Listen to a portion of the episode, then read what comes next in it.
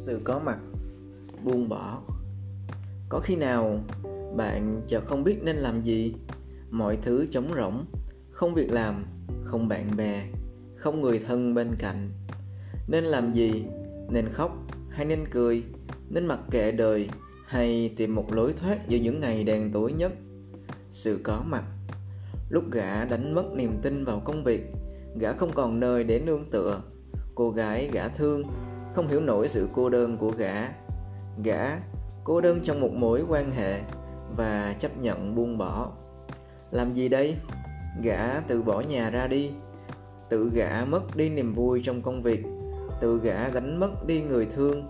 Tự gã cách ly khỏi những người gã gọi là bạn bè. Một buổi sáng nọ, gã cầm chiếc máy ảnh, đi ra khỏi nhà vào tờ mờ sáng.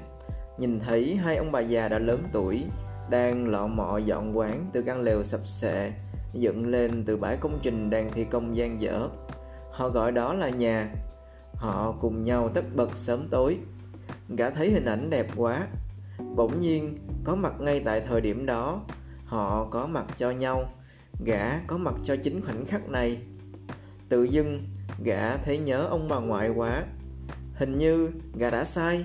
Cũng không hẳn mọi thứ diễn ra như thể đó là một bài học đắt giá của thượng đế, gửi xuống vào lúc chênh vinh của tuổi 25 gã về phòng, phóng xe về Củ Chi, nhìn thấy tóc ông đã nhuộm màu hoa râm.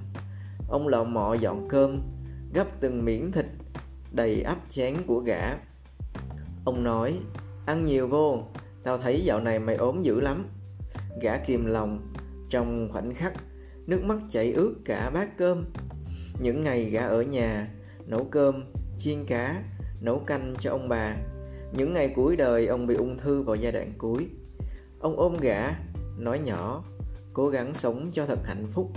Tao không biết khi nào sẽ đi, chỉ thương bà ở lại mà thôi. Ông còn chờ chờ đến khi mình thật hạnh phúc, rồi mắt nhắm, xuôi tay. Cái đêm ấy, mình cũng có mặt, cõng ông trên lưng nhận ra sức nặng của một người không còn sức sống. Ông khóc, tao chưa muốn đi, tao còn muốn sống. Hôm sau, ông mất. Gã có mặt, chứng kiến tất cả hành trình từ lúc bỏ nhà đi. Rồi hai ông cháu ôm nhau, ông dặn dò, ra đời ở một mình nhớ giữ sức khỏe, đừng có đi chơi khuya, đừng có đi xa một mình, lỡ có gì không ai lo lắng cho mày đâu con. Ông có mặt lúc mình thi đại học mặc dù ông phản đối việc chọn trường khoa học xã hội và nhân văn, thay vì sư phạm kỹ thuật, ông mua cho gã một hộp bánh cuốn, món gã thích nhất, rồi vỗ vai, ráng thi cho tốt nhé. Ông có mặt lúc gã đi du học về, đứng đợi cả tiếng đồng hồ. Gã vui lắm, rồi gã chọn bạn bè, không chọn gia đình. Ông có mặt lúc gã tốt nghiệp đại học, ông tặng cho gã chiếc áo vest mà ông thích nhất. Kể từ nay con đã là người trưởng thành. Phải có một chiếc áo vest để còn ra đường đi làm. Ông hay hát, hay đọc thơ. Kể cả trước khi mất và căn bệnh ung thư hành hạ, ông vẫn rung đùi đọc thơ.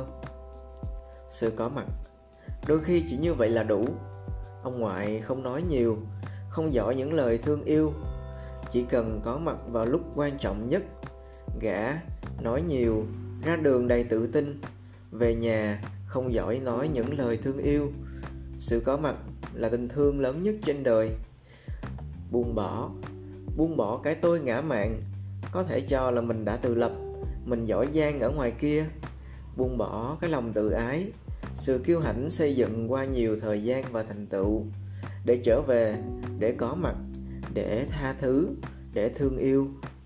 Buông bỏ những người bạn lúc ta đau đớn nhất thì không có mặt buông bỏ những người nói xấu sau lưng ta thay vì hiện diện thực sự chân thành. Buông bỏ sự sân hận trong quá khứ vì những lỗi lầm không cố ý, vì lầm lạc và không minh mẫn của người thân. Buông bỏ những câu nói lúc nóng giận. Buông bỏ hành động nhiều tổn thương. Buông bỏ để có mặt. Có mặt là buông bỏ, là tha thứ, là bình an.